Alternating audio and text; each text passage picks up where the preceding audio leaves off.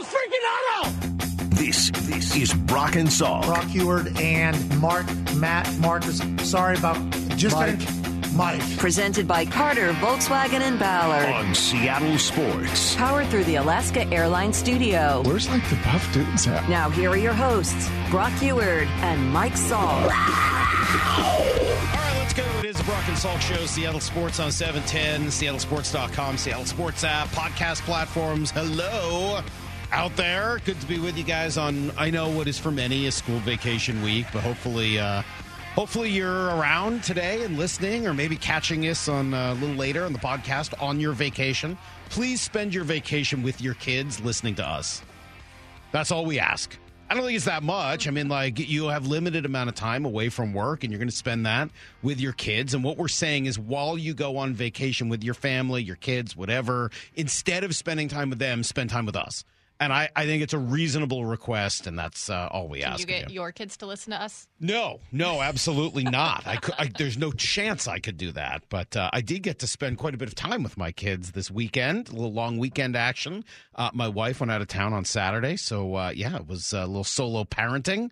Uh, with two kids, no problem. Throw in a very elderly dog, much bigger problem. So Oh, yes, oh poor Wendell, man, it is it is a bad scene. Woke up last night at uh, twelve thirty and uh, needed to go out. So I, I got him. And as I was carrying him downstairs, because he's too old to go down the stairs, uh, some poop shot out of his backside onto the rug. More than I needed to Which know. I then got to clean up after taking him out at twelve thirty at night before our four thirty wake up time. So yeah, that was uh, that was a distinct highlight of my weekend. All right, I won't complain too much. I promise. It actually was a great weekend. You know what I did this weekend before we get into some Scott Servais Sound here, etc. I did the Underground Seattle tour. Oh yeah. Have you ever done that? No, I haven't. dude it was awesome i absolutely like i know it's a tourist thing obviously and i would say 75% of the people there were were in from out of town but i took the kids it was really cool like you go under pioneer square and learn like basically the whole history of how seattle was created and built up and I don't know. I really dug it. If you ever get an opportunity, the guy was great who did it, and uh, he was funny. He was entertaining. It was about an hour and fifteen minutes, so it's not like it takes up too much time. And uh, yeah, I totally recommend it. All right. Uh, Was it so- creepy at all? no, not at all. No, it was actually really, really cool. The way they built it. I mean, I could I could spend like the next hour talking about this. They uh because they all came after a fire and they had all sorts of um drainage, sewage, water issues sort of being built on top of a mud flat. They basically had everyone rebuild their shops. The first floor that they built, they said, okay, you build it, then it's going to become the basement. Build your second floor to become what's going to be the first floor. And then they raised up the streets to the second floor level. And that's why all of the underground stuff exists. It's pretty cool. Like, Yeah. I mean, just the engineering element of it must have been fairly remarkable for the late 1800s. So, I don't know. I dug it. I thought it was pretty cool. If you have an opportunity, Nice. I recommend it. The other thing I did this weekend is that I consumed whatever Mariner content was available to me. Oh, I thought we were moving to food. No, I ate. No, no, I, I uh, no, no. I, I consumed a tremendous amount of Mariner content. If it was out there on the web, I was looking for it. I was looking at what Divish was up to, what Shannon was up to, uh, national content. Uh, Tom Verducci, great Sports Illustrated writer who you know has gone on to become uh one of the voices of baseball. Uh, Tom wrote a long piece here about Jared Kelenic and the swing changes he made. If you're a baseball film junkie, of which I know there aren't quite as many as there are for football, uh, recommended. He's got cool still shots that show some of the changes Kelenic made, um, but he also gets into why it could be successful this time. Am I buying it? No, I'm not buying that the swing change is the thing that's going to get Jared Kelenic turned around, but it's worth reading. And we actually are going to talk to the great Tom Verducci coming up in 30 minutes or so, even less. At uh, 6:30 this morning, he's agreed to come on and uh, talk through what he wrote about Kelenic. So I recommend that. The other thing that happens is that Julio showed up.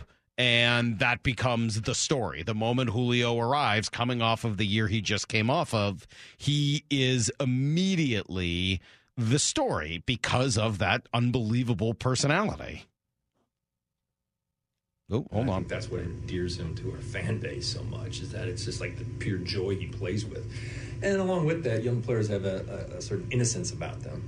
you know, and, and fans and people love that, especially when they're really good players. it's one thing to be, have joy when you're not a good player, but when you have joy and you're a great player, and you know you got the smile, and and um, you know he's an entertainer, and I think that's a big thing in our game.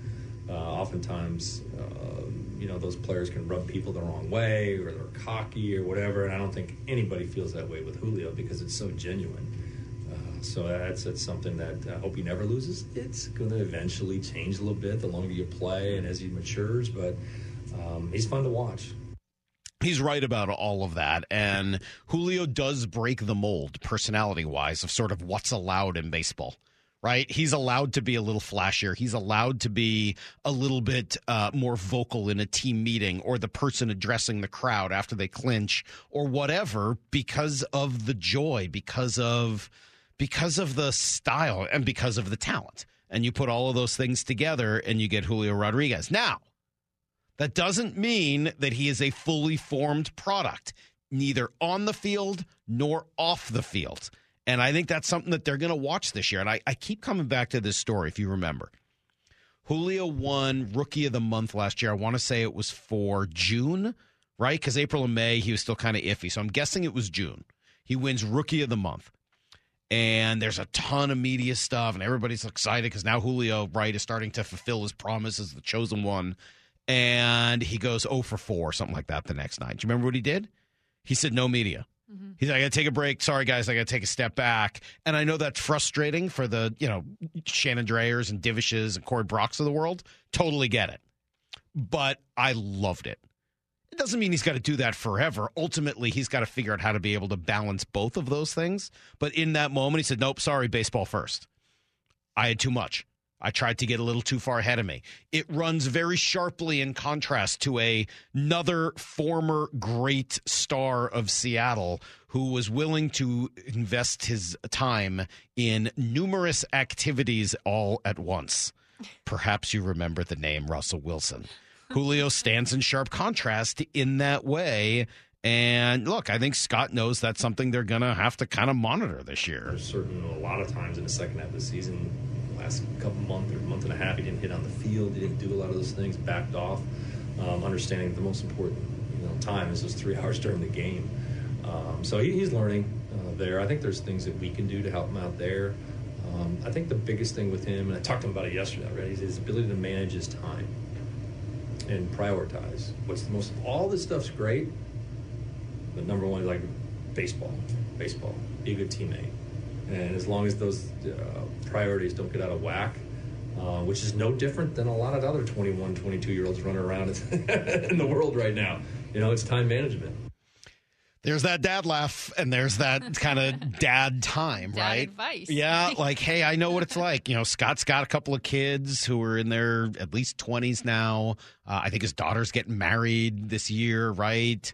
Uh, so he knows he knows the challenges and what it's like being around somebody of that age and how to help them and guide them.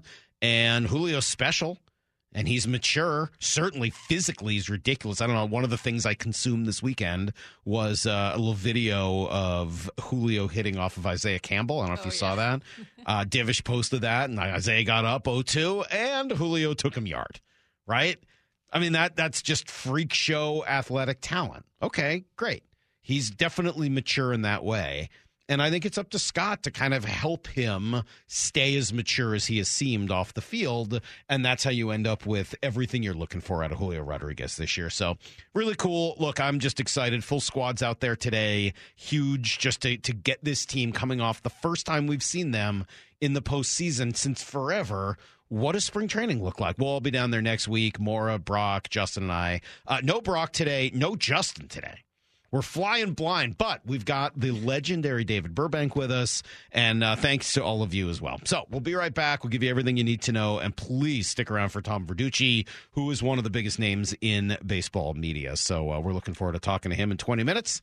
Is Brock and Salk, Seattle Sports on 710, seattlesports.com. Need to know.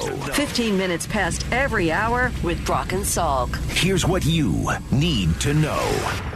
Up first. Oh, reporting day is today for the full squad. Although, honestly, between pitchers, catchers, WBC players, really anybody else who got there early, I don't know how many players are left to still arrive, but uh, still, it's another step along the way and a good chance to see this team certainly as a whole unit. One thing that jumps out to me this is probably the most intact group that I can remember at, at uh, Mariner Spring Training. I know a lot of people focused on the downside of not making a lot of changes to the roster this offseason, but the upside of that is that there's a level of consistency, not just on the field, but off of it.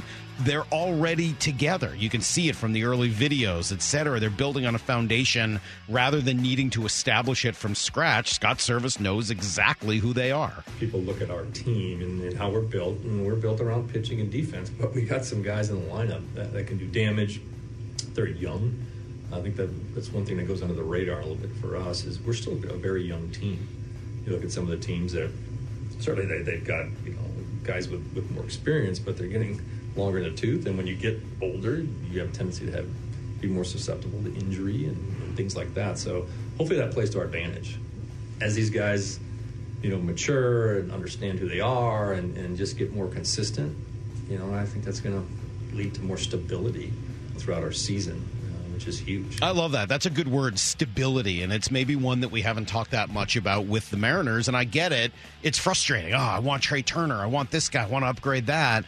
Well, the Mariners did go out and upgrade at a couple of key spots and they were able to keep some of that stability that I think maybe has been missing over the course of the last, oh, I don't know, 20 years. Rotation set for the start of games this week. Marco Gonzales uh, in the lid lifter, of course, on Saturday. Matt Brash is supposed to pitch in that game as well. Luis Castillo goes Tuesday. I think you know I'll be ready for it. We'll be there.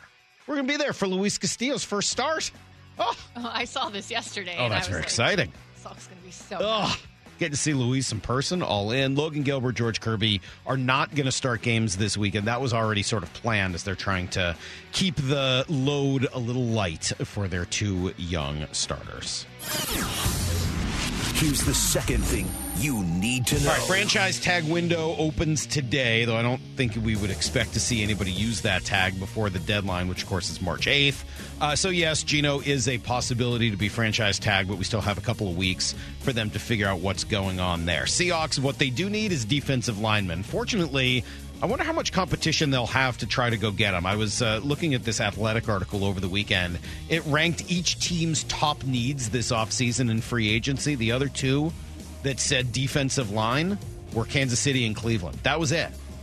So that's a good sign, right? If only 10% of the league is looking for the same thing that you're looking for, at least as its primary need in the offseason. I think that's great. So doesn't mean it's going to be easy. Hopefully, though, it'll loosen the market for some of those difference makers up front on defense. I guess I'm including edge guys in that as well. Because I would like to see major changes there. I'd like to see a free agent addition. I'd like to see a trade for somebody who plays that position. And I'd like to see draft picks spent on that position. That's how problematic I think their defensive line and front seven were last year. In fact, if you ask me honestly, right now, the only two players – that I would guarantee a spot in next year's front. I'm not even going to say four, or let's call it the front five. Nwosu and Mafe. Both those guys are on the roster next year. Everybody else, question mark. And I say that loving Al Woods. I think he's a really great, productive player, but age concerns. Same with Shelby Harris.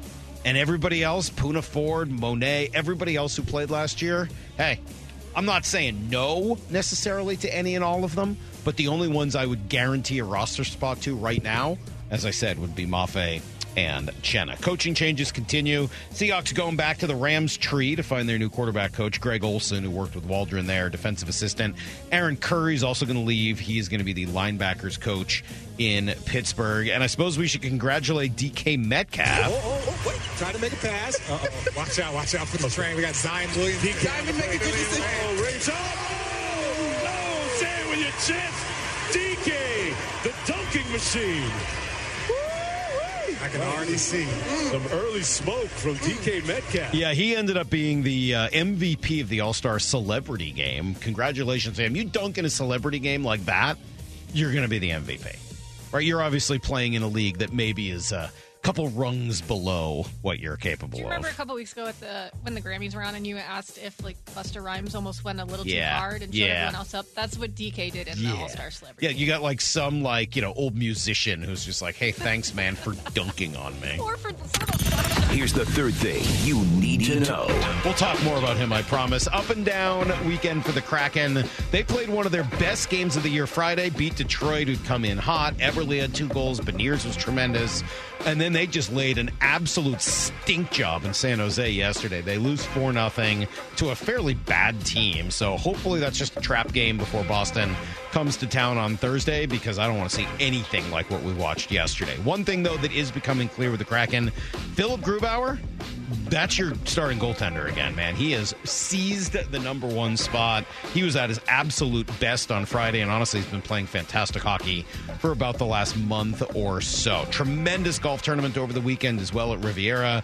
Jon Rahm, your big winner. I've been extremely disciplined my whole career, but uh, right now I'm seeing the dividends of a lot of the hard work over there. Yeah, he's doing that and then some. He has been on a heater. He beats Max Homa out for the win. The big news, though, Tiger Woods walked all four rounds of a professional tournament for the first time in ages, and it was good.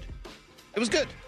I mean, he was inconsistent. He was a little rusty, but all around, I mean, he hit some shots. You're just like, you got to be kidding me. At his age and coming off of what he's come off of and having to rebuild his swing the way he has, unbelievable. So he says he plans to play in all four majors this year and then sporadically beyond that. The toll on his body, just too tough for him to do much more than that. All right, there you go. That is everything you need to know. Whew, quarter past every hour here on the new Brock and Salk show. How much XFL did you watch, Maura? Um, I watched the Dragons Defenders game. Okay. And then um, I went back and watched the highlights because I heard how exciting the uh, St. Louis San Antonio game ended. Yeah, when those two teams get together, Yeah. obviously it's going to be a barn burner. But you know, because they do have some things that make it more exciting. It was like the last minute 30 that uh, I think St. Louis was down two scores and they did a three point conversion after a touchdown. Yes. And so you can score nine points essentially on a touchdown. And then there's an option instead of an onside kick to go for it on fourth and 15 at the 25, and they converted that. That seems easier to convert than an onside kick in general. Yeah. I remember Well, the, the NFL floated that idea. right. I was it Jim Harbaugh who was trying to get them to do that, right? believe so. I think that's what you told me. So, um, said, yeah, no, thank you. I like that idea. I actually think it's fine. But if I, if it were in the NFL, I think it would need to be fourth and twenty. Yeah. In order to make it fair, like the rules in the NFL are just so biased towards towards the offense that I think I would need to be closer to fourth and twenty. But yeah, I watched a few minutes of it. Um, I saw the beer snake. Uh, that seemed to be a thing. what stood out. I saw lemons being hurled onto the field. Beer snake got confiscated. Oh, well, that's you know, anytime you steal a beer snake, you better hurl lemons. Was there some combination between those two things? Like, was it like a some sort of a Hefeweizen beer snake, and so people had fruited the beer and then were throwing it down. I was wondering where all the lemons were coming from. I, I don't know if there's a connection there or if it's like a lemonade thing. I don't know. Kind of odd. All right. Uh, as I mentioned, best thing I read this weekend was Tom Verducci on Jared Kelenic. Uh, Verducci, of course, uh, w- one of the biggest names in the game and part of the Fox broadcast of the World Series, etc. He's a longtime Sports Illustrated reporter, and he will join me to talk through this Kelenic stuff next. This this is Brock and Salk Powered through the Alaska Airlines studio. Back in mornings from 6 to 10. on Seattle Sports and the Seattle Sports app. Tally 3 1. The swing on driven deep to right. JK got all of that, baby. Way, way gone. A home run for Jared Kelenic. It's 7 4 Seattle. A two. Oh, yeah. Jared Kelenic, the headline here in uh, Sports Illustrated, SI.com, says Mariners' Jared Kelenic is primed for a turnaround in 2023. It was written by Tom Verducci, who's going to join me here coming up in just a couple of minutes. Uh, the sub headline Following some off-season adjustments, the 23 year old and former top prospect could finally become a key contributor and help Seattle make a difference in the deep AL West. All right, well, I think we know some of that. The question is, what does he do in order to become that key contributor? Because I get it. Mariners fans who've been frustrated with Kelenic here, okay, he's made some swing adjustments. Well, that's sort of been the story of Kelenic, right? Is some of these nonstop adjustments and, you know, which ones work, which ones don't. Does he have the confidence? Is it a physical issue? Is it a mental issue? Is it an emotional issue? I think they're all fair concerns. And Tom uh, got to some of the bottom of this. He joins me right now uh, from Sports Illustrated, Fox Sports, and also from MLB Network. Tom Verducci, good morning, sir. How are you? I'm well. How you doing today? Uh, great, and thank you. It's a really cool article on on Kelenic and a great deep dive. Uh, first of all, what did you learn? Uh, I learned that he's in a really good place mentally. Um, you know, and listen, it's tough to get yourself established in the big leagues, no matter how talented you are, and he knows that as well as anybody. Um, and I think things snowballed on him. And I think, uh, you know, listen, we haven't played a game that counts yet, so you know, hold off on final judgments here. But it begins with being in good mental space. It really sounds like he's in that place. Um, you know, encouraging things happened in last September. It sounds like he had a good off season in terms of attacking some of the things that the Mariners wanted him to to make adjustments on. So that's all positive. And I think also it's funny how sometimes when you fail and the expectations get lowered, it puts you in a better better mental space. I, I, he doesn't have to feel like he has to be the guy right now because listen, it's probably a part time role uh, in a best case scenario, at least to start. And, you know, certainly the way Julio Rodriguez broke out last year, a lot of focus is going to be on Julio. And, and now he can just go about and do his business. And I'm sure he wants to be more than a complimentary player. But right now, that's what the expectation is. You know, just be a decent complimentary player, and you don't have to be a superstar right away. I'm glad you mentioned failure. It's, it's one of those things that, of course, is somewhat unique to baseball, right? The idea of dealing with failure. And, you know, we, we see it here locally, and I think that's been one of Jared's challenges. He'd never really failed before making it to the major leagues. As you cover all 30 teams, how common is that problem? And I guess the the other part of it is did it become exacerbated a little bit with the players that missed time in the minor league development stage due to the due to the pandemic? Yeah, I mean that's a great point about this generation that went through sort of that lost year, and it's not just the repetitions; it's development that goes on. It's what you mentioned there too, and when things go bad and you have to respond to it, you just lose those opportunities. And there's just no way that playing on a field, you know, in controlled situation, a scrimmage type situation at, at an alternate site is going to duplicate that. So yes, I think that's part of it.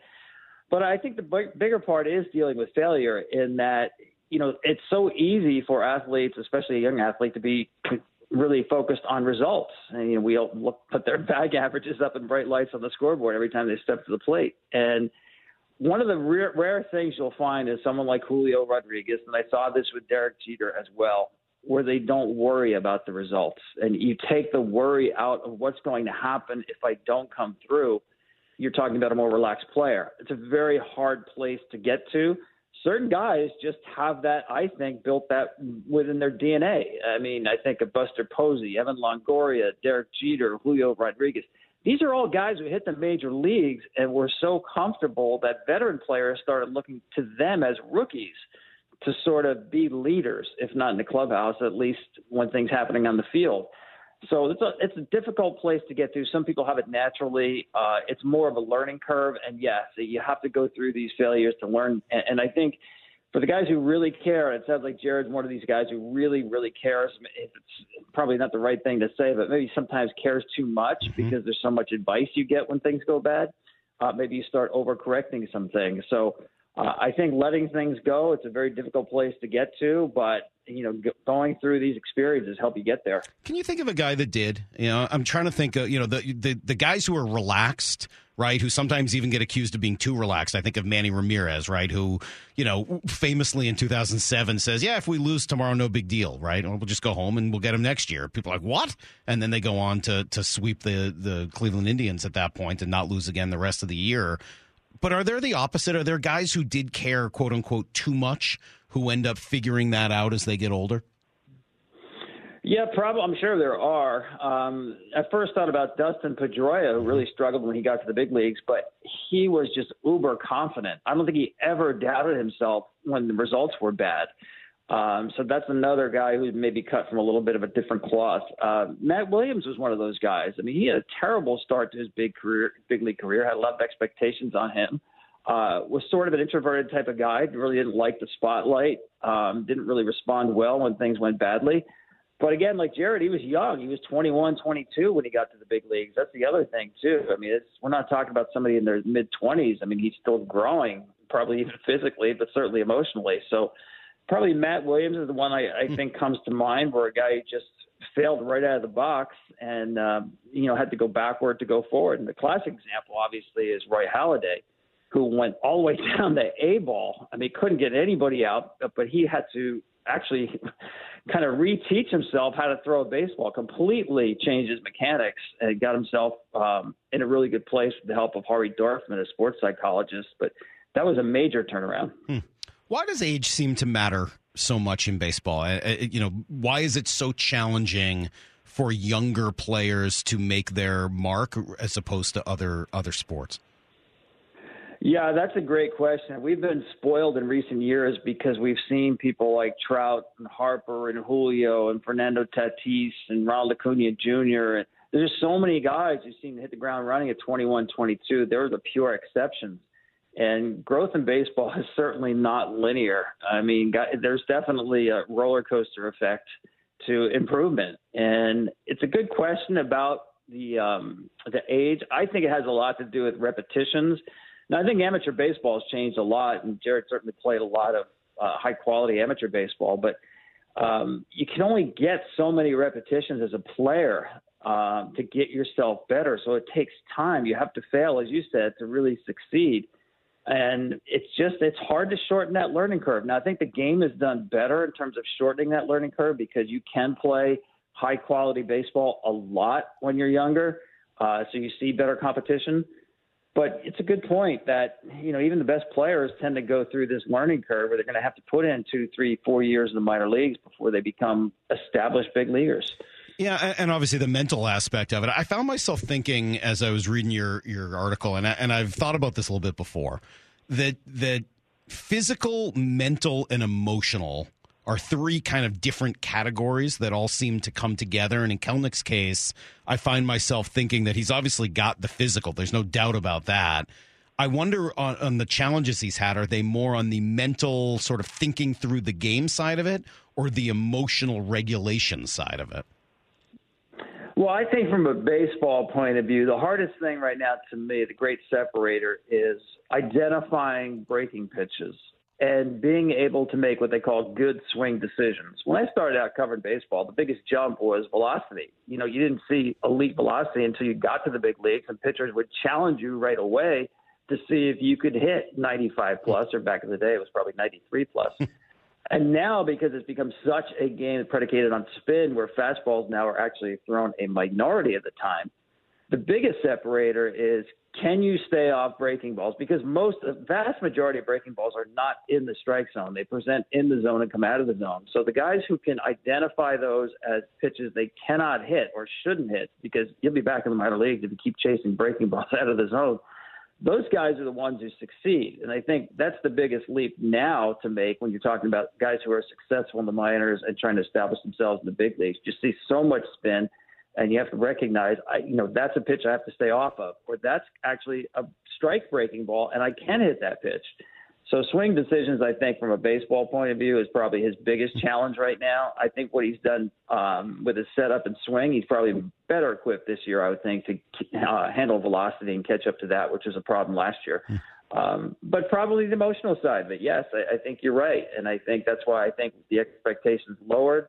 Uh, the role they've carved out for him, he, you know, with Pollock there, he doesn't have to see the tough left-handers uh, Uh, he's got a little bit more of a runway here to get his feet on the ground and have success early, which is going to be the key to his season. Yeah. I mean, looking at his season last year and the way he struggled early and then trying to find something on the big league level that works, that's really hard to do. I, hopefully he's got something that's a little more sustainable. Yeah, I, unfortunately, with our, our shared backgrounds of being, you know, northeast covering northeast teams, et cetera, I, have kind of gone back and, and thought about Trot Nixon with him. And, oh, yeah. and, and if you remember when Trot came up finally after Nomar had passed him, they kind of did the same thing. They hit him ninth all year, and they didn't hit him against lefties no matter what. And if Jared Kelenic could, and he was kind of wired similarly, same sort of tough dad and tough family that was hard on him, et cetera. I, I wonder if that that would be a great career accomplishment for him. Would be to become Trot Nixon.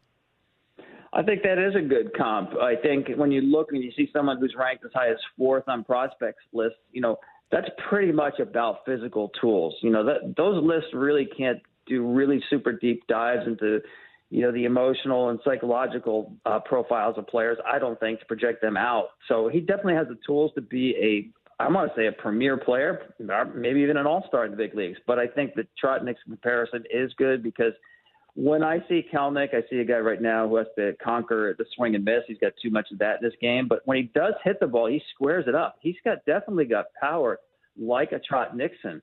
So there's a there's a lot of pop in there. That's not nothing in today's world. So uh, I like that comparison actually. That Trot Nixon actually carved out a really really good career. Was he a number three or four hitter of the big leagues? No, but a major contributor on winning teams.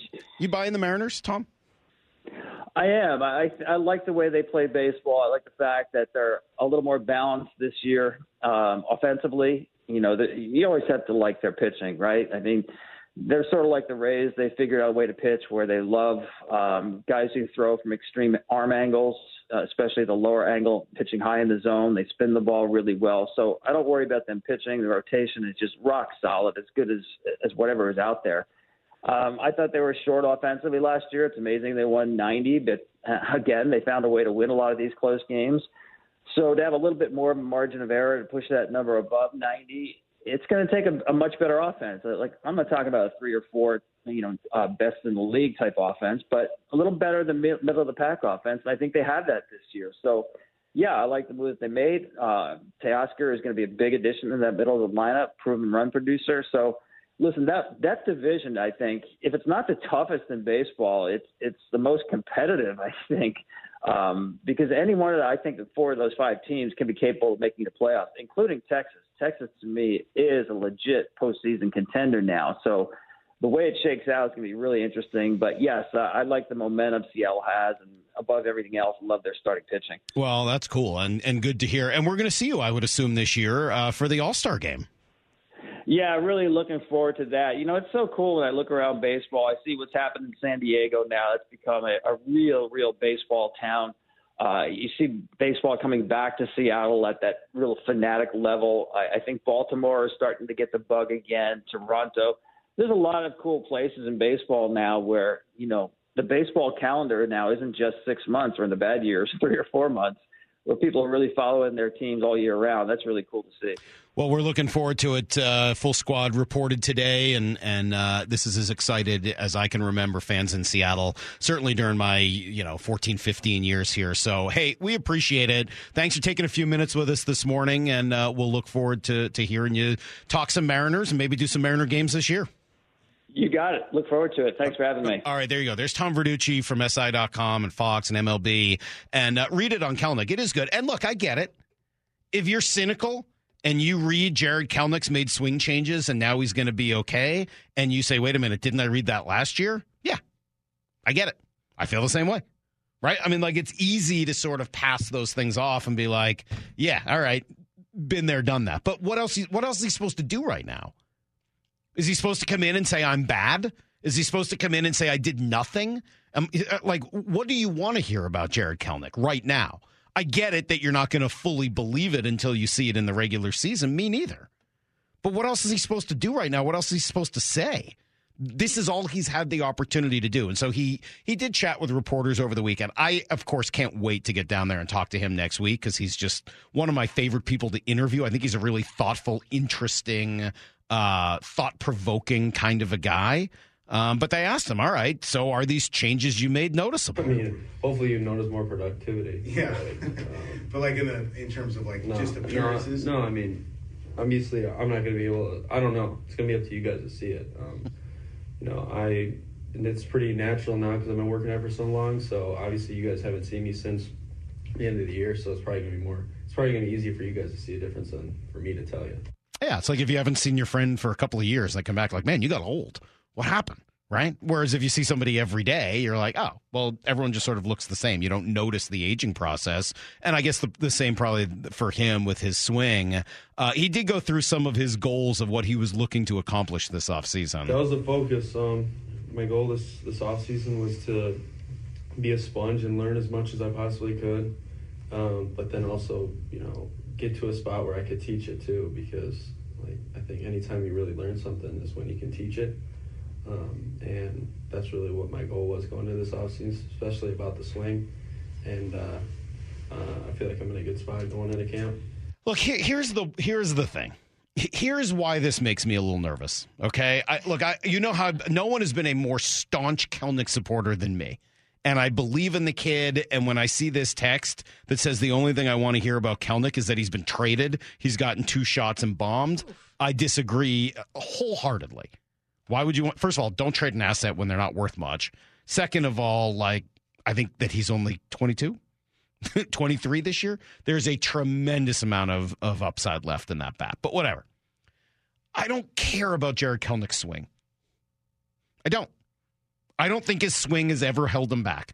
Verducci goes through some of the details of, of why maybe it did. All right, maybe a little bit. But I don't think Jared Kelenic's problems are physical. I think they're mental and emotional. And so I'm glad he fixed the swing. That's great maybe he was worried about it and maybe thinking about it was causing him to not spend the time thinking about the mental and emotional parts of the game which i think are more important right now to him. Maybe. I mean I'm, i don't know but let's let's assume that's the case. And if so if fixing the swing and feeling more comfortable with it allows him to focus on the other things great. Then that will be worthwhile. But i don't think Jared kelenic's problems are because he wasn't swinging well his problems were pitch recognition. His problems were handling the failure and getting mad and breaking bats and going, you know, yelling at umpires and going into the clubhouse or the tunnel and and throwing stuff. That's emotional regulation. His problems were with identifying a breaking ball when it was coming and knowing the counts and this, that, and the other. And that is not fixed by fixing your swing. But did if you at fix, least see some growth with that when he came back up the last time. yes, I think we did. But again, like what what's holding him back from being Jared Kelenic with a capital J and K? It, it, it's it's it's the it's the mental and emotional sides of the game. I think more so than the physical. But I guess if if if feeling more comfortable and confident in the physical allows you to spend your mental time focused on the the the mental and emotional part, then great then maybe that's maybe that's what works. Baseball's a game where it isn't what have you done for me, it's what like what have you it isn't what have you done in the past, it's what you're gonna do continue to do in the future. Um, so I, I don't look at I don't look at my inconsistent success in the big leagues as a lack of ability at all. Um, I look at it as a lack of information that I had, uh, and just like this off season, I said I learned a lot had a lot of opportunities to learn from a lot of great people. And um, now that I have more information that I would like, um, I can go out and apply what I've learned. And you know, I think you're going to see a lot more successes here, and you know, we're going to win a lot more games.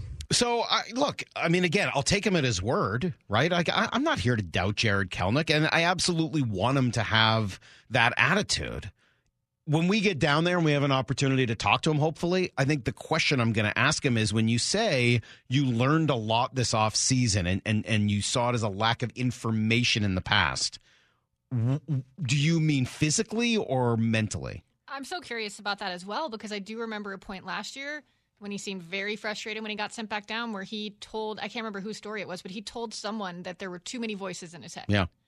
And so it seems like he was getting a lot of information, but maybe he feels he wasn't getting the right. I think that was me. Remember, I went down there and I talked to him. I, I think it was me who he said that to, or if not, he said something kind of similar to it. Um, but yeah, no. I, I, so what is it that what is it that he felt like he learned, and what is it that he yeah. got some information on? Is it knowing what to do with a two one pitch, or is it you know fixing the left foot during the swing? I hope it's a lot more the former than the latter, and I think that's going to have a much bigger effect on him. But I'll tell you one thing you can't disagree with, whether it's what he just said or what Tom Verducci says in his column, which again I recommend at SI.com. If Kelenic takes off, if he has a good year, I don't mean a great year. I don't mean if he becomes that guy who is, you know, top five prospect in the game, perennial all star MVP candidate. Forget that. Okay, that let's call that a pipe dream, or at least right now. Maybe one day, who knows? If he's just a good player, If he just hits 250, which I know sounds bad to people who've been watching baseball a long time, but in the modern game, 250 would be great. If he hits 20 home runs, right? If he gets on base, if he plays the solid defense and and and steals some bags, which by the way he's done perfectly since getting called up. At, at no point have his struggles influenced negatively his defense or his base running. If he can do those things this year, just be a good player in left field, just lock that down. Oh, oh, totally different season. Seriously. This team's off and running. I agree with everything we just heard from Verducci. They have a, a rock solid pitching staff. That's how they're built. They added some players that will make the lineup better. Are they going to be a top five offense? No. Even if Kelenic is great, probably not. Not in this ballpark, and probably not in general. But if he's a good player and it closes that hole in left field, that makes your team significantly better. Is he the key to this season? No. I said that last year, and I was probably wrong. Obviously, I mean, he did nothing, and they still survived and made it to the playoffs. More than survived, they thrived. So I'm not going to say Jared Kelenic's a key to this season. Starting pitching is going to be the key to the season, of course. And can they continue to, you know, win these one-run games and all the stuff that we've talked about? But is he the wild card that can put you over the top and do more and maybe get you to win a division? Yes. I do think that a, a great season, even a good season from Jared Kelenic has that level of impact on this team and, and what they're capable of. So well, maybe that helps him because it feels like the pressure's off a little bit because I the, the expectations are lowered. hundred percent. What what are we expecting from him? Be a platoon player and left. Okay, great. That's all I need. Just be good. Don't stink up the joint beat out Cade Marlowe. All right, I think I can go do those things. And by the way, if it doesn't work, we've talked about this now a few times, and we heard from Jeff Passan a week or two ago. If they need to go trade for a left fielder in May or June, not that hard to do. Great. Go bring in the left fielder, but now you've at least given Kelenic this shot to see with what he, you know, if what he did this offseason was as effective as he seems to think. So cynical, yeah, I understand some cynicalness or some cynicism rather today. I understand if you doubt it a little bit. That's all fine. I don't blame you. That's how I'm wired as well. But I do kind of believe in this kid because I believe in the talent, and I think you got to continue to give him opportunities to prove that he's capable of it. Great stuff from Tom Verducci. Uh, if you missed any of that, uh, you can find it, of course, seattlesports.com or anywhere you can get your podcasts. Uh, all right, up next. Um, as I said, I was gobbling up Mariners videos, Mariners content all weekend long. Four things stood out above everything else. Tell you what those are next.